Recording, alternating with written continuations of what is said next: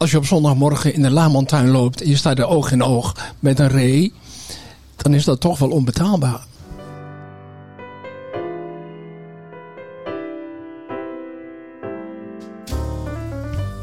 Welkom bij de Tafel van Haren.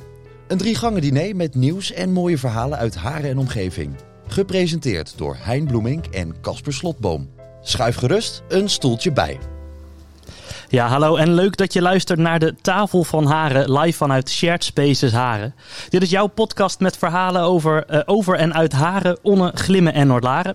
Mijn naam is Casper Slotboom, ik ben verslaggever bij Oogradio en Televisie. En tegenover mij zit Hein Bloeming van Haren de Krant.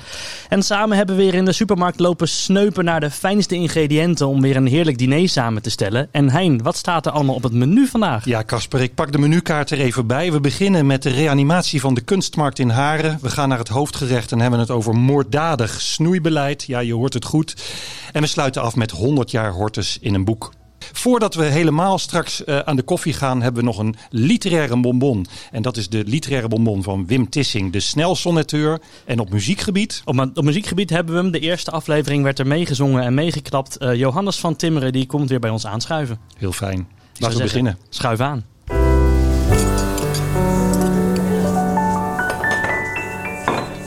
Eerst het voorgerecht. Dan hebben we direct uh, als eerste gasten aan onze tafel, uh, aan onze tafel van Haren Lammy Schuiling en Hein Frima. En uh, ze zijn in Haren zeer bekend. Ze hoeven nauwelijks nog een introductie, maar toch zeg ik even dat we Lammy heel goed kennen nog uit de gemeenteraad van Haren. En dat geldt eigenlijk ook voor, voor Hein Frima. hein is voor de rest ook bekend in Haren als eigenaar van de galerie De Aanblik. En dan hebben we het eigenlijk een beetje over kunst. En dan is het bruggetje naar de kunstmarkt snel gemaakt. Jullie gaan de kunstmarkt nieuw leven inblazen. Lammy, hoe zit dat? Dat klopt. Uh, twee jaar geleden hebben Hein en ik aan tafel gezeten. Want de kunstmarkt, dat liep niet echt lekker meer. Toen hebben we eens gekeken van... Uh, wat willen we doen? Nieuwe mensen bij, maar dat lukte allemaal niet zo erg. Toen kwam de corona. En op een gegeven moment ging bij mij iets van... wat is het toch ontzettend jammer dat we die kunstmarkt niet meer hebben. En uh, op de fiets kwam bij mij ineens: hey, laten we een rondje rond de kerken van maken. Dat heb ik in het bestuur van de Culturele Raad gebracht, uh, met Rick Berghop overlegd en natuurlijk Heine bij, enthousiast. En de energie is er weer. En we krijgen dus en weer een kunst- en cultuurmarkt, maar dan een rondje rond de kerk, compacter en vooral iets van haren. En daar zijn wij heel erg blij mee. Want even voor de leken die niet weten wat het is, zoals ik, ik heb de kunstmarkt nooit meegemaakt. Uh, kan je vertellen, wat was de kunstmarkt en uh, waarom moet het weer terugkomen? De kunstmarkt, dat was een begrip in Haren. Dat was, uh, ik weet niet meer precies in welke periode, altijd uiteraard in de zomer. Maar dat was verdeeld uh, over Haren, uh, het, het, plein en de winkelstraat stonden allemaal kramen met kunstenaars uit Haren en van buiten. En dat was voor iedereen een begrip. Maar daar kwam toch een beetje de klad in. Omdat we op een gegeven moment ook wel zagen dat kunst ook een beetje veranderde in wel heel veel bloemen, sieraden, oorbellen en dat soort dingen. En toen hadden we ook zoiets van nee, wij willen die kunstmarkt in Haren. En het liefst ook met onze eigen kunstenaars. En ik kan, anders hadden we 100 kramen, nu hebben we de 40. En we willen het ook wat toegankelijker maken. In die zin, jong en oud, uh, hoe geïnteresseerd, kom alsjeblieft. Als ik dan even naar, naar Hein kijk. Hein, uh, jij hoort Lammy net zeggen, het liep eigenlijk niet meer zo goed. Uh, waardoor denk jij dat het dan nu wel weer op gang kan komen? Welke elementen zijn daarbij dan uh, nodig? Nou, ik denk dat het allerbelangrijkste is dat het compact is. Ik denk dat we het voordeel hebben dat we een van de eerste plaatsen zijn. Want tegenwoordig is er in iedere plaats bijna een kunstmarkt. Dat je na de corona als een van de eerste weer opstart met een kunstmarkt. Dus ik denk dat dat zeker een succes is. Daarnaast is het zo dat uh, ja, het enthousiasme uh, groot is hè, van het dorpsfonds, waar we ook een subsidie van gekregen hebben. Ondernemend Haren, die ook uh, uh, mee doet. Daphne de Haan, die de posters bijvoorbeeld allemaal geregeld heeft. En nou, dat vind ik het allerleukste. De, de poster is heel herkenbaar. En Sander Dijkstra, die zit in Borgeert. Een van de kunstenaars in Borgeert, die alleen maar in Borgeert wou als hij een apart atelier kreeg, want hij was kunstenaar. En dat we van hem dan uh, ja, de basis eigenlijk gekregen hebben voor een mooie poster is natuurlijk heel uniek. Ja, maar er is nog een aspect wat ik net even in een tussenzinnetje van uh, Lammy hoor. Van louter Harense kunstenaars. En dat is Nee. echt een uh, trendbreuk met het verleden. Zo Nee, maar dat, dat, dat is ook niet zo. Het zijn niet louter Harense kunstenaars. We hebben wel geprobeerd, het is gewoon een open inschrijving. Hè, dus wel geprobeerd op kwaliteit en eh, ja, toch ook, ook de verschillende disciplines. Hè, dat je inderdaad, wat Lammy ook aangaf, niet alleen eh, mensen hebt met sieraden, maar dat je nou ja, tekeningen krijgt, dat je schilderijen krijgt, dat je, eh, nou ja, je kunt het allemaal niet bedenken, eh, beelden, keramiek. Ja. Dat, je dat, en dat je niet allemaal dingen van hetzelfde krijgt of dezelfde mensen. Hè, dat je eigenlijk, dat was met de oude kunstmarkt natuurlijk zo, dat je eigenlijk precies wist wie waar stond. En dat is jammer, want dan is de verrassing is weg. De kussens worden opgeschud, maar hoe gaan jullie die kwaliteit dan bewaken? Komt er een ballotage, Lammy? Nou, ballotage wil ik niet zeggen. Ik moet zeggen dat Rieneke Vos, die dus in het verleden de kramen eh, eh, regelde, dat hij dat nu ook heeft gedaan. En die is begonnen met eerst de kunstenaars uit Haren aan te schrijven en dan de rust. Dus het, het- de rest, sorry. En het is absoluut niet zo dat ik zeg alleen maar Haren, zeker niet. Maar we hebben toch wel eh, geprobeerd om daar wel meer de focus op te Maar leggen. en de kwaliteit? ballotage, eh, ja, weet ik niet. Nee. Het zal moeten blijken. Ja. Als nu blijkt, eh, jongens, dit is nog niet wat we willen, moeten we daarover nadenken. Want ik ben of een Ja, nou, is, is de, is de eh, eh, algehele kwaliteit heel belangrijk? Of is het ook belangrijk om gewoon te laten zien wat hier in het dorp gebeurt aan kunst? Beide. Beide. Ik vind kwaliteit ook belangrijk. Want eh, we weten allemaal, eh, kunst wordt gauw kunst genoemd. Nou, ik vind dat daar wel iets, iets aan moet hangen wat ook moet zijn.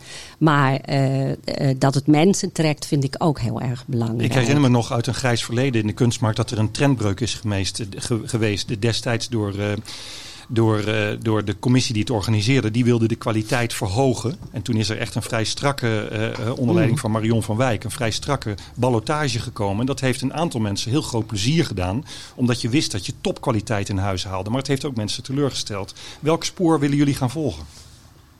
Nou, ik denk dat dat eh, sowieso lastig is. Want ook nadat die schifting geweest is, eh, heb ik wel eens rondgekeken en dacht ik van, ik weet niet waar de schifting op gebaseerd is. Want het is natuurlijk uiteindelijk toch zo, het is een onderdeel ook van je, van je inkomen.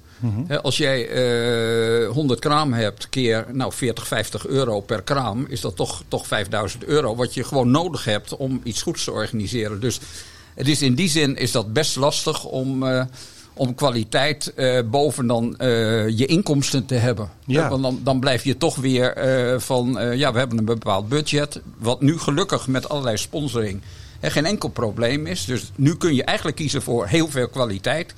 Alleen dat is natuurlijk weer de vraag van eh, hoeveel mensen hebben zich opgegeven. Ik weet dat er uit de biotoop een paar mensen komen. Nou, die hebben vroeger bij de meest gerenommeerde galerieën in Amsterdam eh, geëxposeerd. Ja. Dus dat is alleen maar, dat is alleen maar mooi. Ja. En voor de rest... eh, Je laat ja. het ook een beetje gebeuren, begrijp Ja. ik. eh, Ja. jullie, eh, opmerking. Nou ja, waar wij, waar ik- wij vooral en ik met name in het begin heel erg blij om was, dat die gedachte die ik had van, hé, hey, we gaan het niet opgeven, we gaan het nieuw leven inblazen, dat daar ineens de energie weer was. Ja. En dat je dus gaat kijken, hoe gaat dat lopen, hoe gaat het zijn? We hebben muziek, we hebben van alles wat. Wat voor muziek eh, ga je bieden? We hebben de hele dag eh, een klassiek eh, fluitist en gitarist. Die de studenten van het conservatorium. De XXL-band van het Cernicke gaat een uur spelen. En we hebben ook als uitsmijter hebben we eh, draaiorgel van drie tot vijf. We hebben een sneltekenaar en we hebben de piepelwagen van de Mikkelhorst. En we hebben ook een draaimolen. Het want- wordt, het wordt een beetje een mix van kunst, maar ook vermaak hè, voor Ja. het hele gezin. Ja, Ja, absoluut. je moet, dat, dat, dat is natuurlijk het grootste punt. Hè. Je moet uiteindelijk zorgen dat eh, de kinderen vermaakt worden en dat de ouders de kunst gaan bekijken. Ja. En, en hoe zijn jullie dan van plan om, om een beetje dat nieuwe publiek dan ook aan te boren? De mensen die niet vanuit zichzelf al zomaar naar een kunstmarkt zouden gaan. Nou, door onder andere hier uitgenodigd te worden. Hè, dan Ja. heb je een heel groot bereik, hebben ze verteld. Social media gebruiken, de, de Ja. posters die eh, opgehangen worden. Je, Ja. kunt, je, kunt, eh, je kunt heel breed kun je natuurlijk eh, de vrije publiciteit kiezen om, om mensen te trekken. En, en het grote voordeel is natuurlijk dat het, als je midden in het dorp inderdaad een pipowagen neerzet, eh, een draaimolen, dat, dat trekt. En dan gaan mensen een parkeermogelijkheid zoeken die op doorreis zijn. Ja, nu hoor ik jou zeggen Ja. draaimolen. Jij had het net over draaiorgel. Ja, maar ook een draaimolen. Nee, Oh, het is beide. Ja, beide. beide. Het kan niet op, Het jongen. draait, Kan het draait Ja. beide. Het draait beide. Maar nou gaat dit een succes worden. Dat eh, met positieve energie wordt in principe alles wel een succes. Maar dan eh, is dan jullie ambitie om de kunstmarkt weer laten, te laten groeien naar het formaat van vroeger? Nou, dat hoeft voor mij niet beslist. Als dit rondje rond de kerk werkt en mensen trekt, dan zeg ik prima, toch? Ja. Ja, ik denk het ook. Want dat vond ik ook altijd een nadeel. hè. De, de betreffende winkels, hier, hierachter in eh, de Brinkhorst. Ja, daar, stond, daar stonden dus allemaal goed bedoelde steentjes voor. En, en eh, bijna voor de entree. Dus de, de toegankelijkheid van de winkels werd er ook mee beperkt. En dat heb je nu natuurlijk niet. Je bent nu aanvullend.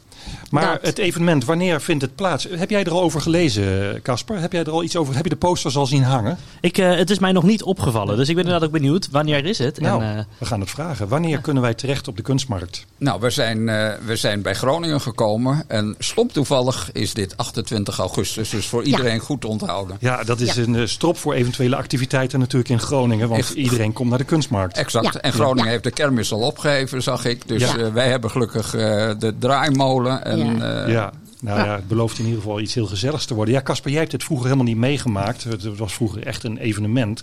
Ik, eh, ik was heel blij te horen hoor, dat, eh, dat de reanimatiepoging Ja. wordt ondernomen. En dat alle seinen op groen staan. Dus wat mij betreft, eh, ik kom zeker kijken. Zaterdag Precies. 28 augustus van 11 tot 4 met hartelijke dank aan de organisatie.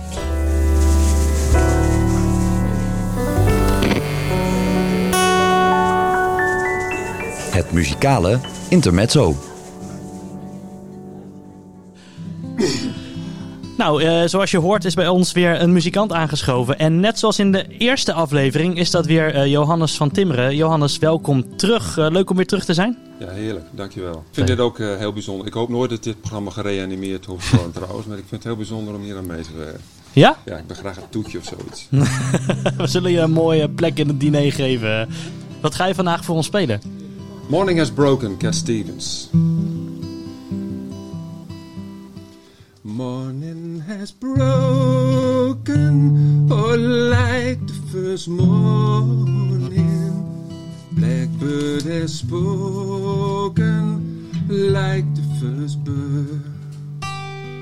Praise for the singing, oh praise for the morning.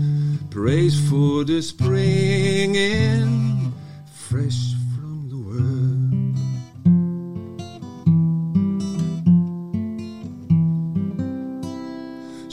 Sweet the rain's new fall, oh sunlit from heaven, like the first dew fall on the first grass. Praise for the sweetness of the weird garden, oh sprung in completeness where its feet pass.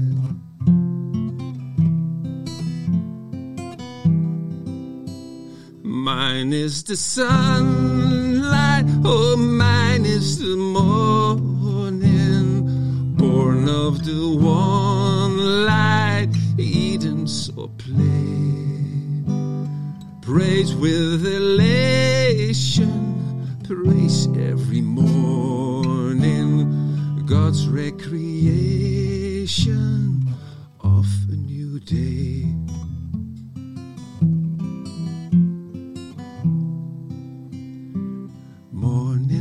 Has broken, oh, like the first morning. Blackbird has spoken, like the first bird. Praise for the singing, praise for the morning, and praise for the springing, fresh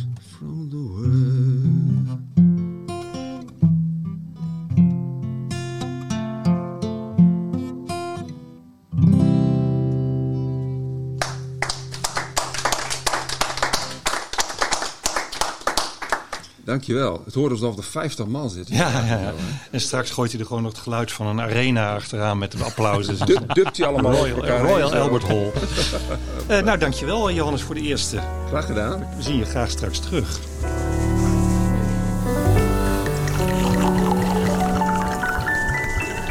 De tafel van Haren. Ja, na deze muzikale eh, klanken eh, hebben wij weer de tafel vrijgemaakt voor twee andere gasten. Ronald Pieters uit Haren en Jan Doeverdans. Hij is ecoloog en je woont in Groningen, als ik het eh, goed heb gezien. Ja, ja, ja, ja. Maar ik ben in, in het dorp Haren groot geworden. Hè? Kijk eens aan. Dus dan Biologisch centrum, hè? nu biotoop. toch een beetje nou, Hortus. biotoop en hortus. Daar gaan we het straks ook nog over hebben in deze show. Ehm, maar we gaan het hebben over eh, wat ik maar even kort heb aangeduid als moorddadig snoeibeleid van de gemeente Groningen. Ik zeg er direct even bij, jullie gaan even stevig wat uitspraken doen over dat snoeibeleid. We hebben natuurlijk de uitvoerende partij Kwerkers, eh, die het snoeibeleid voor Groningen uitvoert, geprobeerd ook hier te krijgen. Alleen het bedrijf is wegens vakantie gesloten. Dus het is niet uit onwil dat ze er niet zijn. We hebben alleen wel een reactie van hen en die kunnen we straks ook verwoorden. Maar laten we eerst eh, aan Ronald eens vragen, wat is jouw zorg? Mijn zorg begon nou, al eerder, maar feitelijk eh, of concreet gemaakt in mei. Eh, liep ik langs de Lustbarweg, het zandpad, zeg maar. En tot mijn stomme verbazing zag ik hoogwerkers en zag ik snoeiers in de weer.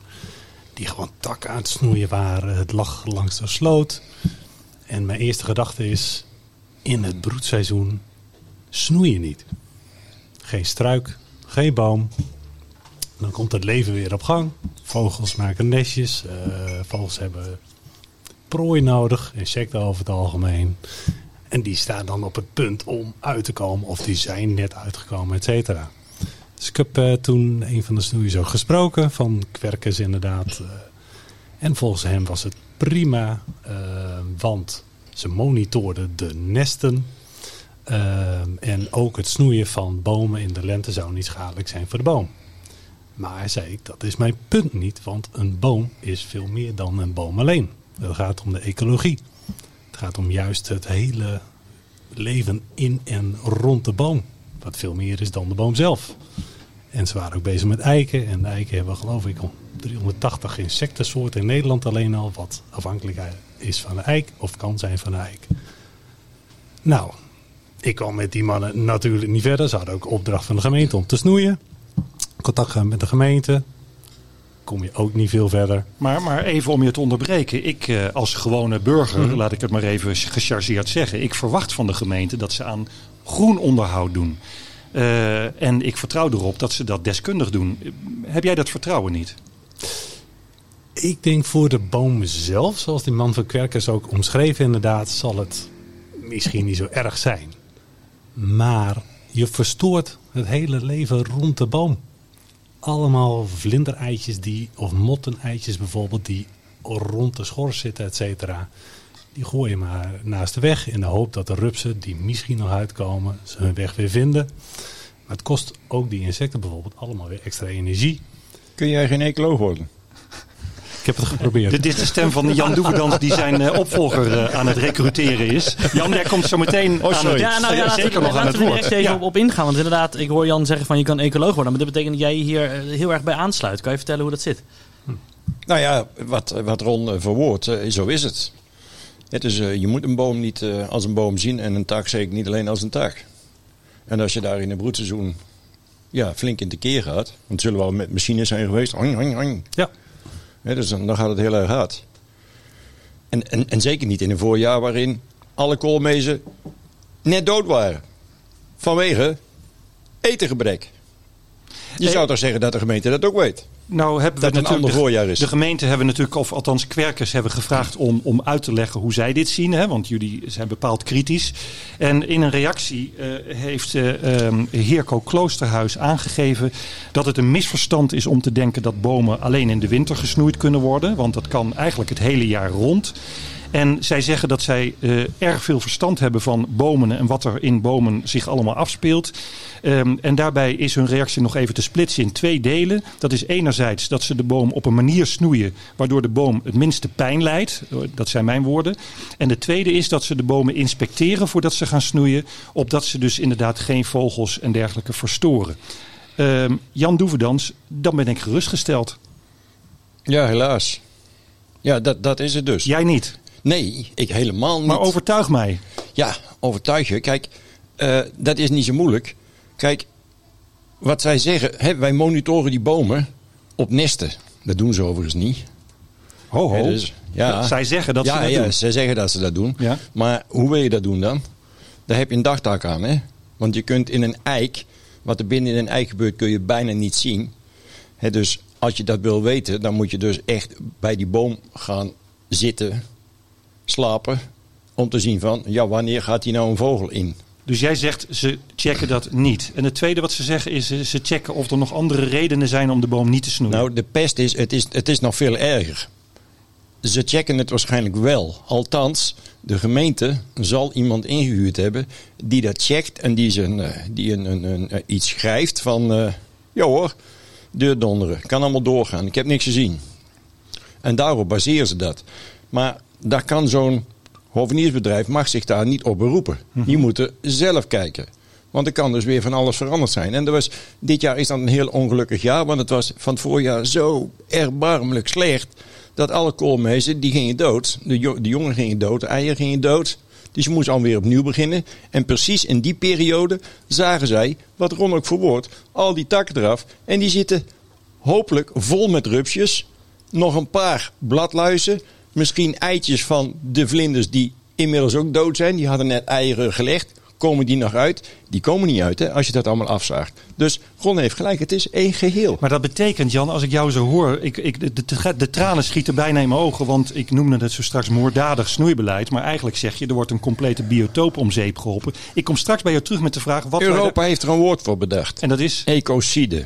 Ecocide. Kijk eens aan, dat is een, eh, een nieuw woord eh, dat wij Ja. hier introduceren. En eh, dat zegt genoeg hoe je erover denkt. Ik kom zo meteen bij je terug. Maar Ronald, eh, er wordt een beetje gesuggereerd door jullie alsof er een, een soort tweede agenda onder ligt hè, vanuit de gemeente. Misschien wel redenen om het, het een beetje te negeren, wat Jan Doeverdans zegt. Wat kan dan eigenlijk die reden zijn volgens jou? Nou, een van de redenen is denk ik gewoon menselijk. Eh, mensen willen gewoon liefst een continu inkomen. En hoveniers, eigenlijk moeten ze stilstaan in de lente. Ja. Bijna niets doen. Maar de willen hovenier niet. Dus die gaat regelmatig, verwacht ik, op de koffie bij de gemeente. De gemeente heeft ook een eh, jaar rond budget. En die, nou, ze doen wel aan monitoring. Maar ze zijn gevoelig voor andere argumenten. En als je puur strikt naar de wetgeving kijkt. Je mag een boom snoeien. Je hebt wel wat restricties rond nesten, et cetera.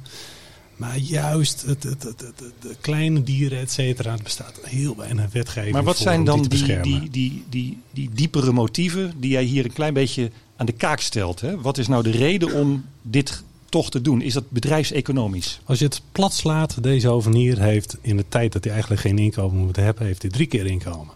Ze doen één monitoringsrondje, twee monitoringsrondje, dan een snoeien, nog een eh, evaluatierapport, et cetera.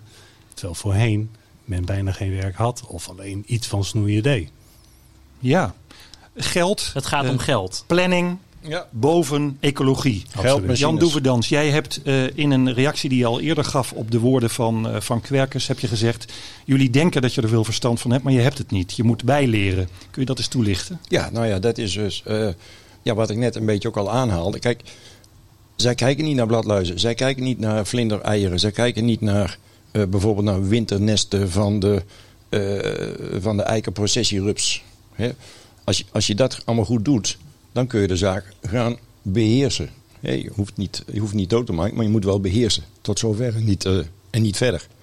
En dat, ja, dat doen ze dus niet. Maar, Ron dat weten gelijk. zij toch ook? Ja, dat weten zij toch ook. En hij zegt ook dat je het keurig gedaan heeft, maar dat heeft hij niet. Dat heeft hij niet. Want dat is hè, hun opleiding. Die is ook weer gestoeld op hovenierswerk. En hovenierswerk, dat is eh, heel veel straten. Ook wat vijvers aanleggen, barbecues aanleggen. En ook nog wat groenwerk. Maar het moet dus een hovenier. Dat moet een man zijn die het, de hof doet. De, eh, het tuintje. En daar zit alles bij in. Die moet inderdaad ook verstand hebben van bodemdieren. Ja, we, we- Hè, we- Maar we hebben het, nou, we hebben het nu over, over Van- de gemeente van en over, eh, over de gemeente en over, over, over. En, maar is het niet ook gewoon een, een geval van vraag en aanbod? Dat er mensen, de, de, de bomen gaan weer groeien in de lente, er komen weer takken overhangen, er komen weer struiken half over de, Ja. over de stoep hangen. Dus eh, mensen die zeggen van ja, eh, ik kan niet meer makkelijk over een straatje lopen, s- veeg het schoon. Ja, ja, ja, ja, dat is. eh, ja, uiteindelijk. kijk, zijn wij de, degene ook die kubeknallers kopen. Weet je wel? Dat, het, natuurlijk zit het bij het volk. Het volk doet het. Is en- dat op één lijn? volk- Zit dat op één lijn, dat gedrag? Kilo knallers kopen en het comfort van een straat waar je rustig doorheen kunt fietsen? Qua informatie denk ik wel, ja. Hè, want ook dat is weer, is ook weer economie contra ecologie. Ja, maar laten we het ook even toespitsen op eh, de situatie. In dit geval eh, natuurlijk waren het eiken van 10, 15 meter hoog. Ze hadden hoogwerkers. We hebben het niet over takken die in de weg zitten. Nee. En het is een zandpad waar dat over het is het. algemeen mensen langslopen. Dit is gewoon onderdeel van het platteland zoals we het kennen. En gebruik ook je boerenverstand. Ronald, Onze ik wil, opa's gingen niet snoeien in het voorjaar. ik wil een filosofische wending geven aan dit gesprek. Wat worden we er eigenlijk minder van dat die eitjes niet uitkomen? Wat worden wij er minder van? Nou, zoals Jan zei, eh, we hebben dan minder vlinders. Minder rupsen betekent ook minder vogels, zoals dit Minder jaar koolmezen. ook werd aangetoond. Minder zwartkop, Ja. minder fluiters. Ja, ik, ik, jij stelt die vraag, Hein, en ik zie Jan, zie ik, zie ik, zie ik zo opkijken, die, Ja. die, die, die, die, die barst om iets te zeggen. Voor mij vond je dit niet zo'n heel fijne vraag. Jawel, dat is, een- dat is een geweldige vraag. Want daar komt het op neer. Wij, wij, zitten, wij hebben alles in hokjes gestopt. En die hokjes die worden geregeerd door ambtenaren. Die hebben een rood potloodje en een groen potloodje. Die hebben de taak, dit is jouw hokje en jij moet rood of groen maken. Alles wat buiten het hokje is, geen idee. Geen idee, dus dat kleurt je niet. En als je het niet weet, dan zet je dus maar een groen hokje. En dat werkt dus niet. Ja, maar nou stel je het systeem even aan de kaak. Terwijl ik vroeg, ehm, wat wordt het, de levende wereld minder ervan dat deze ecologie op deze manier wordt verminkt? Het verhaal is natuurlijk, met mijn hokjes is veel langer. Want we hebben toch Limburg meegemaakt. Met de geul en de gulp. Die stonden allemaal vol. Daar zeiden ze toen van, van ja, dat is eens in de 500 jaar. Ja, de volgende week weer.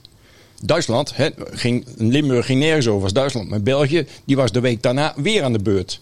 Dat heeft allemaal daarmee te maken. Dat heeft allemaal daarmee te Dus maken. over 100 jaar als ik jou tegenkom... Wij zijn bezig het leven voor ons naar de bliksem te helpen. Omdat we allemaal in, in hokjes denken en denken: van, ja, dit moet kunnen, het moet gesnoeid worden. Want anders is het onveilig. Loopt er een, een vrouw onder de deur met een kinderwagen. Of nog erger staat er een auto onder of het komt deuk in. Hè, dus, en dan, dan wordt de gemeente aansprakelijk. We hebben die taak. Ja, ik, Maar ik- ook doodhout leeft, hè? Ik proef een beetje bijna eh, het sentiment van... waarom moet nou die natuur ten onder gaan aan een stel mensen... die besloten hebben om hier een paar huizen op een bultje te bouwen? Nee, dat is dus ook fout. Het is andersom. Het is andersom. Alles begint en eindigt met natuur. En dat moeten wij heel snel doorkrijgen. Want anders zijn we straks. En dat wordt voor ons werkelijk onleefbaar. Maar Michel heeft een vraag voor bijvoorbeeld Hein of Casper.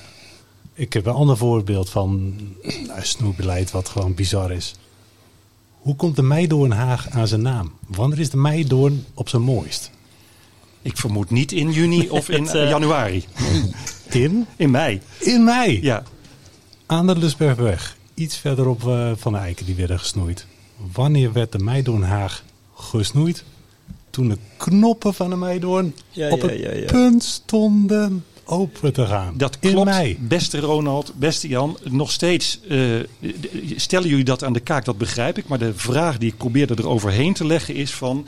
waarom moeten wij hier net zo bezorgd over zijn als jullie?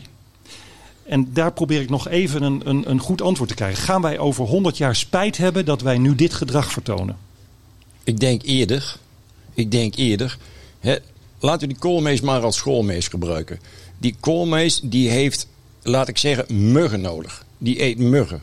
Nou worden die muggen door een hoveniersbedrijf, dat is allemaal een beetje gechargeerd, maar die worden weggehaald. Dus die koolmees gaat dood. En die muggen van die boom zijn ook dood. Maar daarnaast, daar zitten nog wel muggen. Die worden normaal ook door die koolmees en andere koolmezen onder controle gehouden. Dat gebeurt niet meer. Dus dat explodeert. Dus zo'n controlemechanisme, dat gaat eraf. En dan is het slapen heel onaangenaam. hè? Ja, wij- het natuurlijk buiten- evenwicht wordt verstoord. Precies, Ja. precies. En En, Ronald, er zijn ik- heel veel schakeltjes in die ketting. En er zijn er steeds meer stuk. Ja. En dat gaan wij merken. Ja, en Ronald, ik zag je ook heel heftig ja knikken. Ja, dat is het punt van ecologie, het bredere geheel. Ja. Dus ook wij mensen zijn afhankelijk van zaken waarvan wij nu nog niet eens soms het nut weten, bijvoorbeeld. Ja. En dat gaat van kleine diertjes, van bacteriën en schimmels En tot grotere. Verwachten wij als mens dan niet te veel dat dan de natuur zich maar aan ons aanpast? Wij proberen inderdaad, we zijn Dat kan er controlefreaks natuurlijk niet bijhouden. Het gaat snel. Het gaat te snel. Dat doet het natuurlijk wel. Maar het gaat nu te snel. Hmm. Wat wij als mensen verwachten, dat regelt de gemeente. En die regelen dat dus niet. Die regelen dat voor zichzelf. En voor mensen die zeggen, denk erom je moet onderzoek doen, maar dit moet eruit komen. En anders krijg jij je centen niet. Hoe moet het wel? Want we kunnen allemaal wel zeggen, ja, eh Kwerkers doet het fout, de gemeente doet het fout. Maar hoe moet het wel? Wat is de oplossing? Nou, ten eerste, ik denk dat het superbelangrijk is om de eerlijke argumenten te gebruiken. Dus als je economisch wilt winnen, aan beheer bijvoorbeeld in dit geval, kom er vooruit. Dan kun je daarover spreken. En dan kun je dat afwegen. Maar zolang de, goede, of de argumenten niet op tafel komen, is het heel moeilijk om dingen af te wegen. Dat is denk ik ten eerste heel belangrijk. Ten tweede is het belangrijk, denk ik, dat veel meer mensen, zoals Jan net zei, buiten hun hokjes gaan kijken. En meer kijken naar het bredere geheel. Kijk niet alleen naar een vogelnest. Maar die vogel heeft ook eten nodig. En dat, ja, microscopisch bijna, is dat leven. En dat kun je niet zomaar monitoren door één keer per week eh, langs de laan te lopen. Dus laat soms de boel met rust. En neem actie wanneer het echt nodig is. Of neem actie wanneer het verstandig is. En eh, ja, Jan, we hebben het nu over de, over de grote hoge eiken. Eh Kwerkers zit nu voor jouw neus en die vraagt jou om advies. Wat zou je tegen ze zeggen? Wanneer moeten wij die eiken snoeien? Niet in het broedseizoen. Niet als er blad aan zit waar alle leven in zit. Wel, kijk, als het nooit is, als een tak breekt en die hangt bij mensen voor de snuffert, haal hem eraf. Haal hem eraf. Je moet ook niet weer overdrijven. Maar je moet niet gr- grote oppervlaktes groen aan gaan pakken in het broedseizoen. Dat doe je niet. Mag ik afsluitend dan zeggen dat eigenlijk gewoon het snoeibeleid van niet alleen de gemeente, maar ook gewoon een beetje in heel Nederland eigenlijk gewoon van jullie betreft beter tegen het licht gehouden moet worden. En dat we met z'n allen een nieuw plan moeten bedenken hoe dit verder kan. Ja, maar ik ben ook overtuigd dat eh, toekomstige generaties verwacht ik dat die inderdaad wel meer kijken naar het bredere geheel. En hopelijk met wat meer verstand in plaats van het volgen van. Ronald, van wij zijn wet. samen de gemeenschap. Dus als jullie Precies. dit lobbywerk doen en wij met elkaar het langzamerhand niet meer acceptabel vinden, zal Iedereen die het hoort, als er gesnoeid wordt, kijk zelf. Praat met die mensen en leer ze wat. We kunnen het samen. Het kan best. Het kan best een stuk aangenamer blijven als dat het nu dreigt te worden. En dat is zo jammer. Ik wil jullie allebei hartelijk danken voor dit bevlogen verhaal. Dankjewel.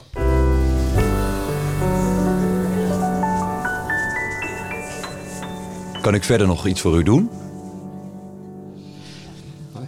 Ja, bij ons zit weer eh, eh, onze troubadour eh, Johannes van Timmeren. Eh, Johannes, eh, vorige keer hebben we het ook nog een beetje gehad over optredens en dat het momenteel een beetje minder is. Eh, houdt het je nog een beetje bezig, de muziek?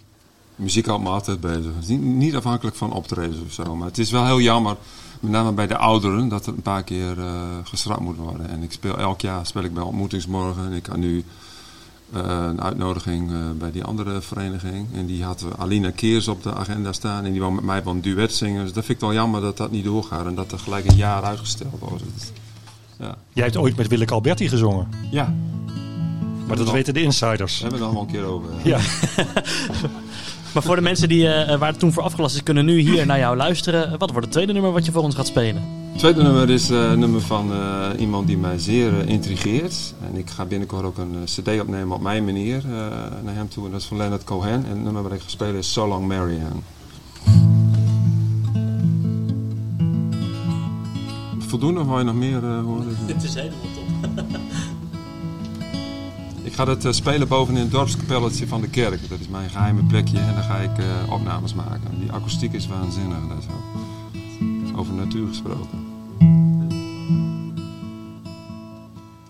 Come over to the window, my little darling.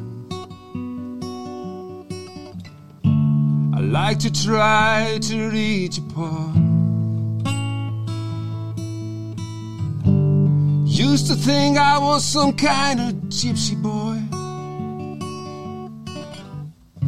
Before I let you take me home.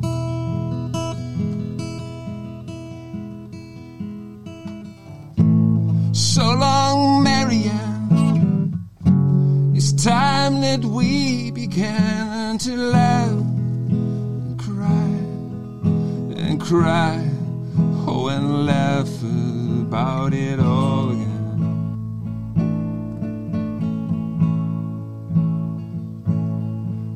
Well, you know that I love to live with you.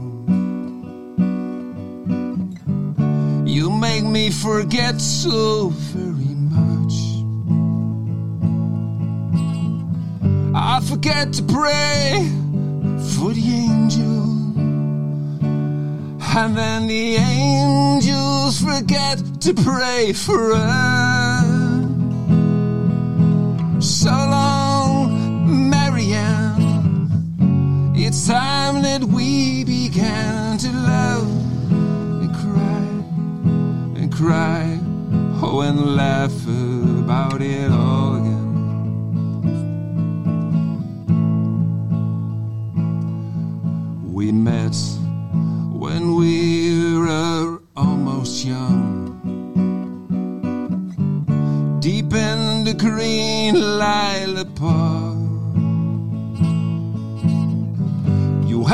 to me like I was a crucifix.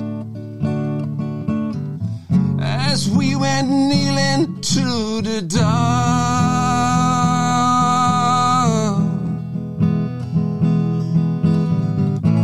So long, Marianne.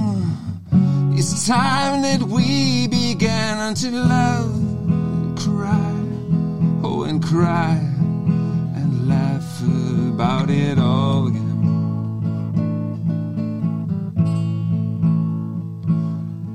Well, your letters, they all say that you're beside me now.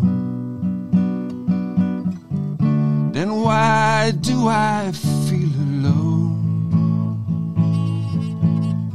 I'm standing on a ledge, and your fine spider web is fastening my ankle to the stone.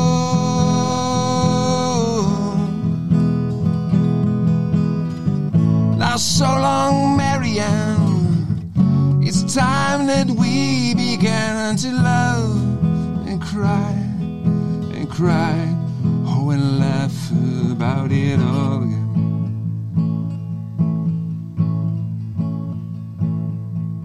For now, I need your hidden love. I'm cold as a new razor blade. You left when I told you I was curious. Oh, I never said I was brave.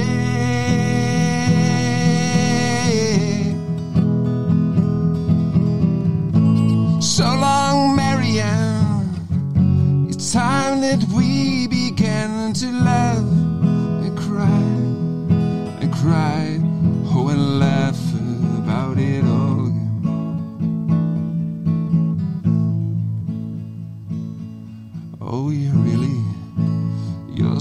such a pretty one. I seen you gone and change your name again. Just when I climbed this old mountainside to wash my eyelids in the rain. Dat is de laatste, mag je meezingen? So long, Marianne. Time that we began to love and cry and cry, oh, and laugh about it all again. So long, Marianne.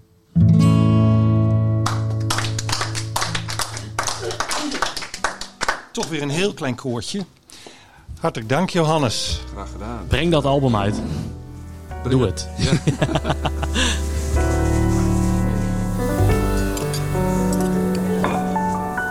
En tot slot het nagerecht. Een toetje. Ja, So Long Marianne eh, eh, bracht ons weer even terug naar de jaren 60. Dankzij Johannes van Timmeren. Ehm, ja, veel langer terug in de tijd eh, gaan, we het hebben, gaan we het hebben over de hortus. Eh, er is een boek verschenen eh, over de geschiedenis van de hortus, geschreven door eh, Albert Buursma. En hij is hier aanwezig aan de tafel van Haren samen met Henk Boomker. Ja, en eh, Henk is natuurlijk eh, aan te duiden als de culturele aanjager van dit dorp al vele jaren. Hij weet altijd wel dingetjes in beweging te krijgen, waardoor er uiteindelijk zomaar weer boeken mede verschijnen. En aan Albert, een van de auteurs, de eerste vraag van... kun je eens iets vertellen wat wij in het boek gaan lezen? Ja, eigenlijk is dat een eh, hele lange geschiedenis. Hè, want de Hortus heeft ook een lange voorgeschiedenis. Die bestaat al meer dan eh drieënhalve eeuw, eigenlijk drie kwart eeuw. Dus die, eh, of drie, ja, drie en een kwart eeuw. Die voorgeschiedenis die staat er ook in. Dat is als het ware de inleiding. Want uit die Hortus die in Groningen was bij de universiteit is de Hortus Haren voortgekomen. En eigenlijk, ja, die geschiedenis, dat is een, is een heel bewogen geschiedenis geweest. Vooral hier in Haren. Dat kennen mensen denk ik nog wel die daar regelmatig bezoeker waren en die de media volgden. Eh, ja, met hele grote hoogte- en dieptepunten. Met, met honderdduizenden bezoekers per jaar in de jaren negentig. En met een, met een faillissement in eh, 2002. En als je daarop terugkijkt, dat zeggen mijn mede-auteur Gerblij Ham en ik ook. Van dan is het eigenlijk een wonder dat de Hortus nog bestaat. En eh, Henk die zei zo net over dat reanimeren eh, van de kunstmarkt en het moorden eh, van op, op, op groen. Hè, dan zijn we eigenlijk nu, het, is het cirkeltje weer rond. Want Henk zei ook, als er iets gereanimeerd is, dan is het ook wel de Hortus. Dus Ja. dat, eh, En Henk, die, die hortus, hè, is de bewogenheid, heeft dat altijd te maken met overleving en het bijna het hoekje omgaan? Of heeft het, is de, de, de, de dynamiek, heeft dat ook nog iets te maken met wat er groeit en bloeit? Ehm, de, de aardige van het boek, als je kijkt, het is een geschiedenis van mensentuin. Dus die bewogenheid, die is altijd de basis geweest om de tuin in stand te houden. En natuurlijk kun je het ook benaderen vanuit de academische setting waar het ging om tuin. Aanvankelijk ging het om de tuin en minder om de mensen. Maar toen het echt moeilijk werd, kwamen de mensen die de tuin wilden zien. En dat, dat is fenomenaal. En dat is eigenlijk ook heel interessant om te zien. Dat eigenlijk in al die tijd is het altijd op en neer gegaan. Momenteel hebben we een situatie die, waar de organisatie bijna op vrijwilligers draait. Inclusief het bestuur dat de directie voert. Met een paar mensen in dienst. En het is nog nooit zo goed gegaan. Dat is misschien iets te sterk gezegd, maar laat het maar zeggen. Het is toch nooit zo goed gegaan met de, herten, met de hortus. En het ligt, begint altijd, maar dat is heel vaak zo bij mensen. Maar Albert, gaat dit boek over mensen of over de botanische waarde van de hortus? Het gaat over beide en het gaat ook nog over de organisatie. Dus dat staat er ook op. Dus het is een, een samenspel van die dingen. Hè, En je ziet eh, naarmate de tijd verloopt, zie je ook verschuiving. Dat je zegt natuurlijk de universiteit, eh, dat is ook het hele verhaal wat meespeelt. Die heeft zich teruggetrokken. Er is een stichting gekomen. Nou, toen zijn er allerlei andere activiteiten daar ontplooid. Is dat dan het rollen gegaan. Maar er waren ook nog altijd mensen die zeiden van... goh, hij heeft ook, ook plantkundige eh, en, en natuurwaarde heeft hij. Er is bijvoorbeeld de Laarmantuin. Die is weer opgenomen in de Nationale Plantencollectie. Die heeft ook in ieder geval nationale waarde en zelfs nog wel meer. Dus wat dat betreft is dat ook belangrijk. En ik denk ook voor heel veel mensen uit de omgeving, ook heel veel mensen van elders, is het ook een prachtige tuin. Elders, eh, je hoort mensen die waren in een hortus in Engeland geweest, die zeggen ja, daar is het veel kleiner. Je hebt hier een heel gevarieerde tuin. En het is een prachtig stuk groen wat je hier in Haren en in de provincie Groningen Zuid hebt. En het boek gaat ook een deel over de, de, de vrienden van de Hortus, heb ik Ja. begrepen. Ja. Waarom zijn die de laatste jaren zo belangrijk geworden dan? Nou, die, die vrienden zijn natuurlijk altijd belangrijk geworden, geweest. Ik bedoel, dat, is, dat zijn de mensen die het altijd gesteund hebben. Wat je wel ziet, en dat is op zich een interessante discussie. Als je lid wordt van de vrienden, dan heb je voor een gering bedrag, ehm, eh, zeg maar, altijd toegang. Nu zijn er een hoop mensen die zeggen, ja, ik word wel lid om toegang te hebben. Of word je lid omdat je betrokken bent bij de tuin. Wat is het antwoord? Het is, het, in het boek staat het heel duidelijk, het is win-win. Ehm, de, de Vrienden is een grote organisatie die met hun geld de Hortus steunt.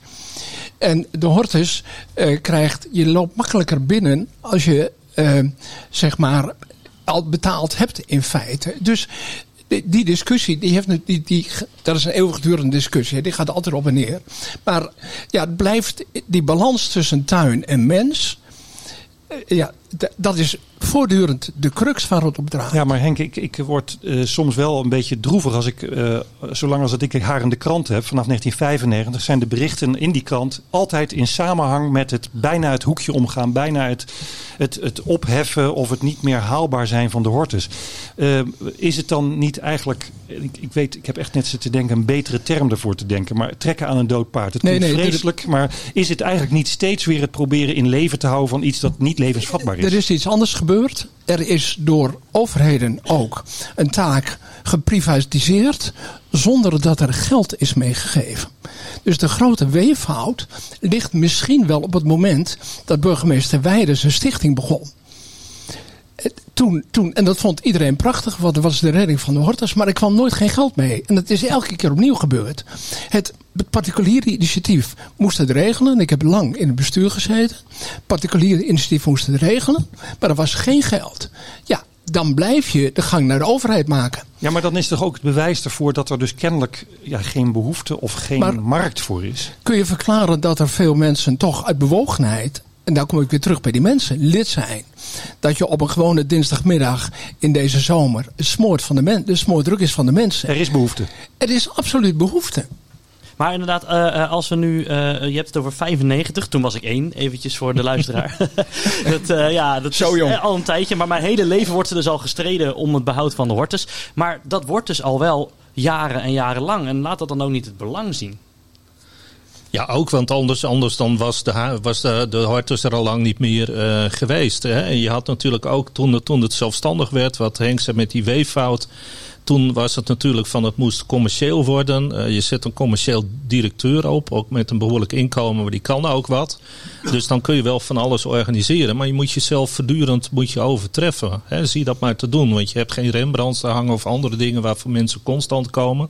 Dus je moet het telkens doen met ijsbeelden, met, met, met Dinosaurussen. eh, dinosaurussen inderdaad. En, en op plaats treedt er dan denk ik een soort metaalmoeheid op. En wat je nu ziet is dat men zegt van goh, wij moeten weer landen met onze voet op de vloer. Dat is inmiddels alweer een aantal jaren gebeurd. En van daaruit gaan we het weer opbouwen. Dan doen we het verantwoord. En niet dat je zegt inderdaad van het wordt trekken aan het dood paard, maar het wordt een soort groeimodel. En bovendien heb je ook met, met hè, mensen die dat mooi vinden. Het is een, een stuk ja, zou je zeggen natuur. Het is eigenlijk helemaal een park en een tuin. Maar daar vinden mensen ook rust. En wat wel meer eh, mensen zeggen van nou, eh, laat de duinen zoals ze zijn, eilanden.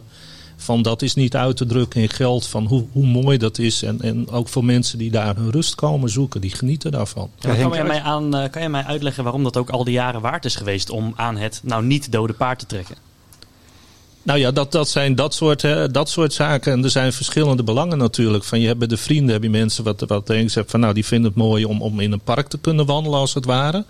Maar er zijn ook mensen die dat de moeite waard vinden vanuit wetenschappelijk oogpunt. Er zijn altijd biologen die daar gewerkt hebben, andere mensen. zijn vrijwilligers. Eh, vrijwilligers zijn dat en natuurliefhebbers. Dus dat, eh, ja, er zijn ook meer dan 100 vrijwilligers die zorgen dat dat eh, in stand blijft allemaal. Hè. En dat, dat is niet niks. Ik bedoel, er zijn altijd meer mensen nodig, maar dat is toch een hele prestatie. Nou, als, je, als je natuur, maar daar ging natuurlijk het vorige gesprek ook al over. Als je het natuur in geld probeert uit te drukken. Dan kom je op een hele, heel, wankele, heel, heel wankele situatie. Het gaat er natuurlijk om dat je. Het heeft ook een immateriële waarde. En het heeft ook een uitstralende waarde voor dit dorp. En laten we inmiddels zeggen, de, deze gemeente. Het, het, het heeft zeker. ehm, het heeft een enorm sociaal belang. En nou, nou, nou eh, hebben jullie het over historie, over sociaal belang, over natuur. Over, en hoe komt dat naar voren in dit boek? Nou, als je de geschiedenis leest, Albert, daar kun jij meer over zeggen. Maar dat is keurig beschreven tot op Het vandaag. komt er allemaal in aan de orde. Hè? En, en ook die verschuiving van het gewicht. Dat je zegt van ja, de, de, de universiteit die zich teruggetrokken heeft. eh, het commerciële wat er gebeurd eh, geweest is. En dat je zegt ja, je gaat nu weer naar een, een, een soort van ja, richting natuur. En, en ook eh, genieten daarvan en daarmee bezig zijn. Hè? Van, er is bijvoorbeeld wat er in de... eh, in het boek staat, speciaal voor haren heb je een Laarman-tuin. Dat is een ecologische tuin. Nou, die man die dat bedacht heeft, die meneer Laarman, die was daarmee zijn tijd ver vooruit. En dat zie je nu weer terugkomen. Dus dat, dat wat dat betreft ja, kun je zeggen, ben je ook ineens weer eh, hè, met de tijd eh, dat, je, dat je daarmee meegaat. Albert, ik ga het boek lezen, Casper. Ja, eh, en ik vraag me nog af. eh, eh, jij, jij hebt je verbonden, Henk, aan het boek. het moet er komen. Waarom moest dit boek er komen? Nou, eh, ik, ik ben nog steeds lid van het stichtingsbestuur wat burgemeester Weide heeft opgericht. Er was op enig moment het faillissement. En toen, toen werd er overgenomen door de stichting Behoud Groene Hortus. Waar we die op dit moment eh, het bestuurt en de directie voert. Ehm, in het faillissement was geoormerkt geld wat aan ons viel.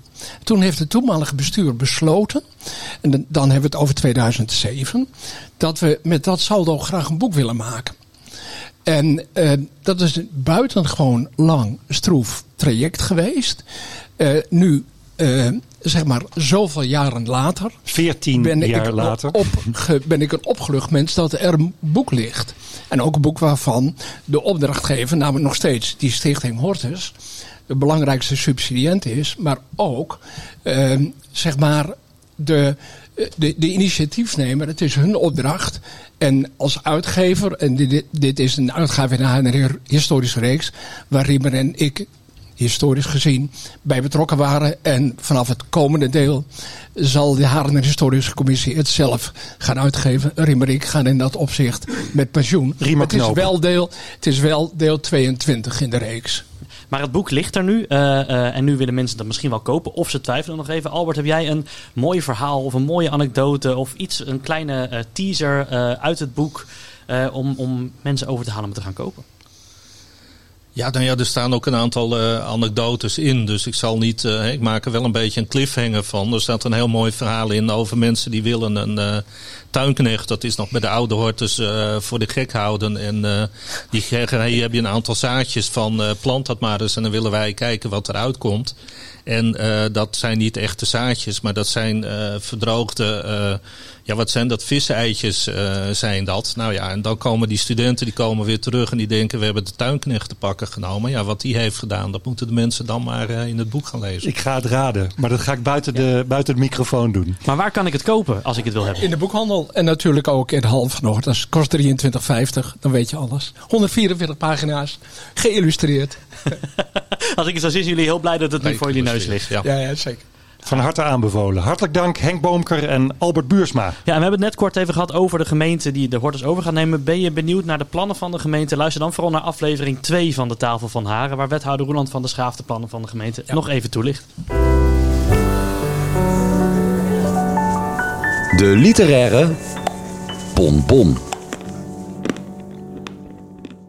En een heerlijk diner wil je natuurlijk weer afsluiten met onze gebruikelijke literaire bonbon. Wil jij koffie eh, na trouwens, eh, Casper? Nou, een bakje koffie erbij, dat is Ja? altijd wel lekker. Zullen we dan de ober vragen om daar ook een bonbon bij te doen? Ja, dat is wat ik zei.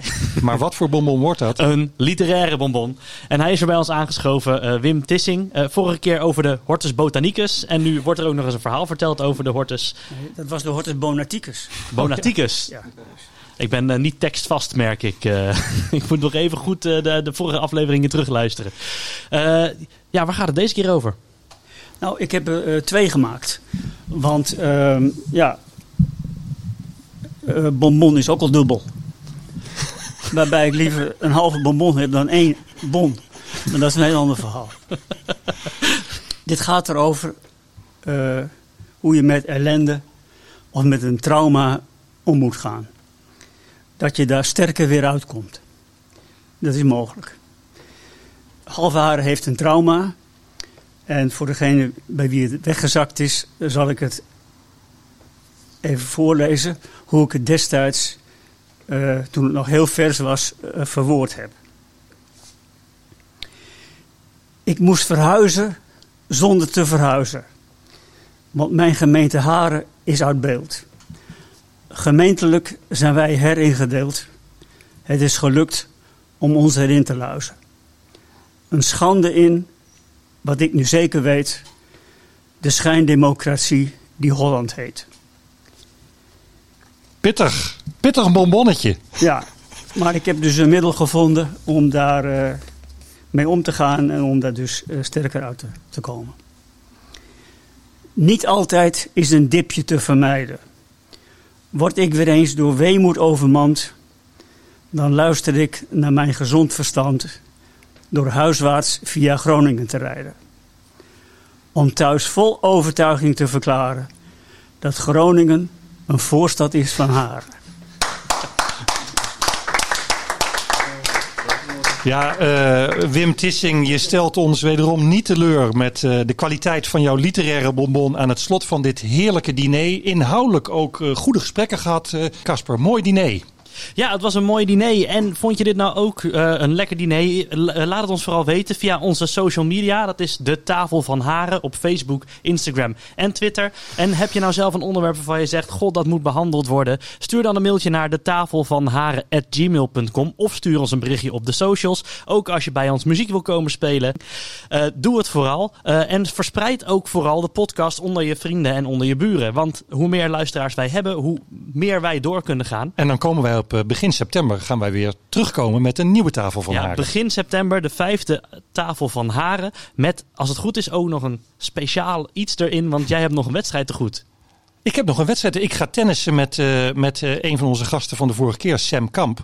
En uh, hij zit in een rolstoel en hij zocht tennispartners. En ik ben hier uitgedaagd om met hem een potje te gaan tennissen. Het gaat binnenkort gebeuren. Ja, dus hopelijk hebben wij daar de volgende aflevering weer meer over.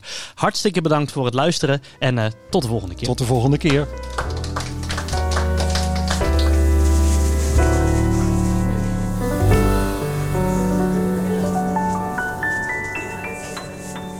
De rekening?